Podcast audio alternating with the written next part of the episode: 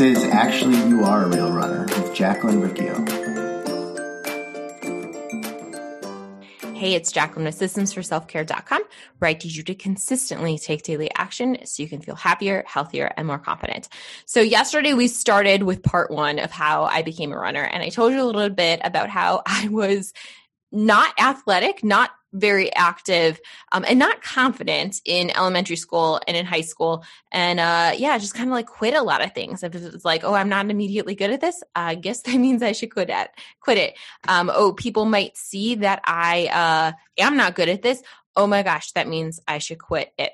So um, we're going to get to part two today, which is my experience with uh, exercise and movement in my body in college and a little bit after college. But before that, I want to give a quick plug for Summer Consistency Camp. I know that a lot of you are struggling getting back into the groove of things. Um, and you struggle, I mean, like any year, but especially this year, being consistent with meals and movement, especially as maybe you're traveling more this year and that's exciting. You're getting to visit family more and you're getting to go to barbecues and do things. Or maybe you're, you're still in a place where you are on lockdown still and you're not getting to do those things, but you're just not feeling all that happy. It's really hard to be consistent with meals and movement um, under those circumstances. And maybe you're starting to feel unhealthy, unhappy, insecure about your body, um, and just kind of like frustrated with yourself. The answer is not to start doing keto or to start doing whole 30 or to start doing Noom or counting calories or macros.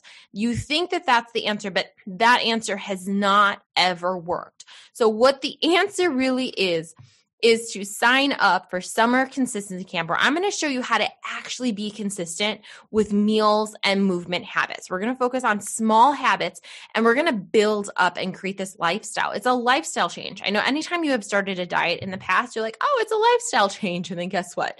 Uh, 30 days in, you're like, I can't, I can't do this. This is not sustainable. Um, we're going to focus on making sustainable habits. So uh, in the program, I talk about making things that are specific simple and sustainable. These are things that you'd want for a young female in your life. Would you want a young female in your life uh, counting macros? Probably not. Would you want her doing keto? Probably not. Would you want her focusing on small habits? Definitely. So, summer consistency camp, it is to help you feel happier, healthier and more confident this summer and beyond. Um, you're going to be consistent with meal and movement habits, and there's accountability built into it. So, a lot of programs out there you know, cool, here's your plan, go off and do it. Oh, you didn't accomplish it. That's your fault. You're a failure. We're actually going to focus on um, daily accountability. So I'm going to make sure that you show up and do the thing.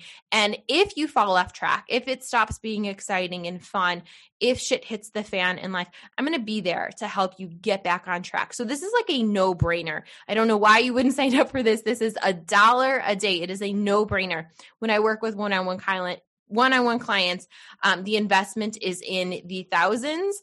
Um, this is a no-brainer a dollar a day $35 total. So summer consistency camp we start as soon as you register. We're going to hop on a zoom. We're going to talk about what you want and we're going to make it happen. Summer consistency camp a dollar a day. Click the link in the show notes for that or you can go to systemsforselfcare.com slash summer consistency camp. Let's get started on that. So let's jump in let's jump into part two of this series on how i became a runner. So high school going into college the college that i picked um, I picked a very small college uh, where I didn't really know a lot of people, but I, I just kind of had in my mind, like, okay, cool. I did not enjoy my high school experience. I needed something different when it came to college. And so I picked a college where it was small, small classes, um, a beautiful campus, a lot of walking around. And I did kind of like get to reinvent myself a little bit, like a little bit more outgoing. I was more involved in things in college than I was in high school. Um, I was a I was a community advisor or an RA and a residential advisor, but called a community advisor because it's a small liberal arts college. Um, I was on student government. Um, I was involved in a vocational center. Um, I was kind of in a bunch of different groups and different friend groups. And so I was a little bit more active in college um, socially than I was in high school. But when it comes to activity levels and it comes to sports and moving my body, that was not there. That was not there. Um, I did. I, maybe I played like intramural soccer one time. I think I played like one year and was like, "Yeah, I'm not good at this. I'm gonna quit this." Um, the great thing about the campus was that it was uh, it's on the border of Illinois and Iowa, so the Mississippi River is there, and so there's like a lot of hills because of that. And so um, you never gained the freshman 15 because you were constantly walking up and down steps. There's a set of stairs. The Olin stairs is like 110 steps. So you're walking around campus. It's pretty far, and it's a it's a small campus, so there's not like a bus system. Um, you're just constantly walking up and down steps calf muscles, great. Um, so that part was cool. You're getting a lot of NEAT, uh, NEAT, which we're not getting a lot of during the pandemic, just the walking around a lot, non exercise activity thermogenesis. So I was getting a lot of NEAT, but I didn't have a lot of, um, I, you know, you don't have a gym class like you do in high school. So there wasn't a lot of like exercise, specific exercise happening.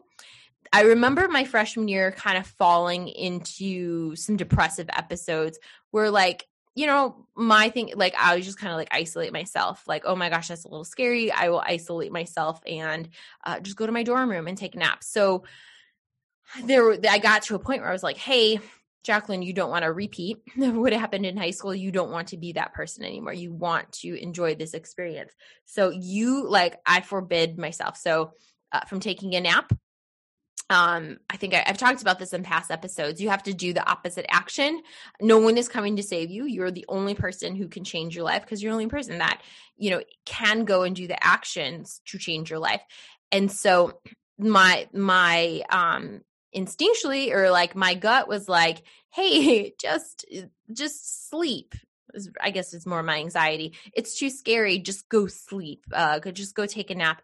And so I had to push myself and be like, actually, no, do the opposite. Go and run on the treadmill. Go and uh, go to the gym walk to the gym and go and run on the treadmill. Walk, you know, run walking is fine, whatever. So it was like my first experience with like running on a treadmill. And this is back when you had uh CD players, Discman, Discman, and uh the little headphones that had like the foam on them. And so, so hilarious that yeah, CD players. So, anyways, I would take my CD player and I would go, and it's so funny because sometimes it would get caught on something and it would fall. It is just so crazy how much technology has changed. Um, I feel so old. But like that was what I did was instead of when when that little voice was like ah just go in and take a nap so you don't have to like deal with people i was like no you can't do that you need to go out and you need to go move your body and be um be social and run and just move your body and so I there were times that like I was pretty good with that, but I didn't have a good system. So when I talk about systems for self-care, I did not have systems for self-care in college. I did not know how to take care of myself. That was like the first time that I pushed myself to like go and do something, but it didn't stick. I wasn't consistent with it throughout college um i don't know i'm very inconsistent with going to the gym and specifically moving my body. So movement throughout college literally was just a lot of walking walking back and forth. And nutrition in college was not there. I ate a lot of potatoes and rice and chips you know college but um didn't gain weight because there was all of this walking happening. I remember um my senior year i'm pretty sure it was my senior year of college overhearing uh the in the vocational center that I worked at. Um I someone that was working there was a runner. She was an athlete, a student athlete, and her helping someone else in the center get started with running. And that was my first introduction to the couch to 5K plan. I'm pretty sure it was that plan. Like I'm pretty sure it was that specifically. Um, and I remembered that, but I also was just like, ah, that's, you know, running is for people like actually running and doing a 5K, doing a race. Mm, that's for people who grew up as athletes. Um, everyone on the cross country team, you know, they're the people who started running in seventh grade. They were on the cross country team in seventh grade and they did it in high school and then they did it in college. So I still had in my head, running is for people for people that's not that's not me. It's for other people, but not me. You know, I'm a slug. I'm inactive. I uh, have two left feet. Um, I'm uncoordinated. I'm not competitive. Running is for other people, but it's not for me. But it's so funny that I remember seeing or overhearing about the Couch to 5K plan, but did not start with it, did not get going with it. And after college, I um, kind of moved around a little bit and taught in different places, um, but was very inactive, very sedentary. And that was not good for my mental health.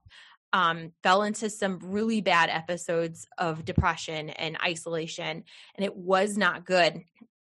And I remember when I moved to Chicago, I did tell myself, you're going to start running and I started with just really small, not a good system. And but here's the thing too though is that I think it's okay that when you're starting something new, you don't know, you don't have a system, you don't have a plan. It's okay to just go out and try something and it's okay if you're sporadic at it at first like that's totally okay you're just trying something out right?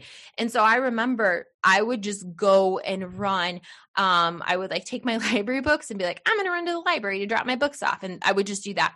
So i don't know what that was like a half mile a quarter mile i don't even know a mile i have no idea but i would just do that where i would go and run a couple of times. Or there was a time that I was working at the Boys and Girls Club, and I remember I would um, cool, I'm going to run walk from my house to the Boys and Girls Club. And I remember my boss asking me, like, oh, are you training for a 5K? And I was like, no, like, maybe, maybe one day I will run a race, but like, that's for people, 5Ks are for people who are like good at running. Like you don't run a race unless you're like good at running. So when I'm good at running, when I'm fast, then I will run a race, right? Um, so I don't remember what year that was, 2008, 2009. And it was a long time until I did run a race. Like so many years went by because I still had in my head running and racing is for people doing a race is for people who are good at running. Doing a race that's for the people who have been running since seventh grade. They they ran in seventh grade they ran in high school they ran in college. So that was still my experience with running and with racing and like actually being active. It's for the people who started out like they just had this you know this natural innate talent from the beginning mm, but that's not me. And so that's kind of how we get to a little bit about you know the name of the podcast actually you are a real runner right we're actually going to get more into that in tomorrow's episode. We're going to talk a little bit more about how I made that transition, how I made that leap.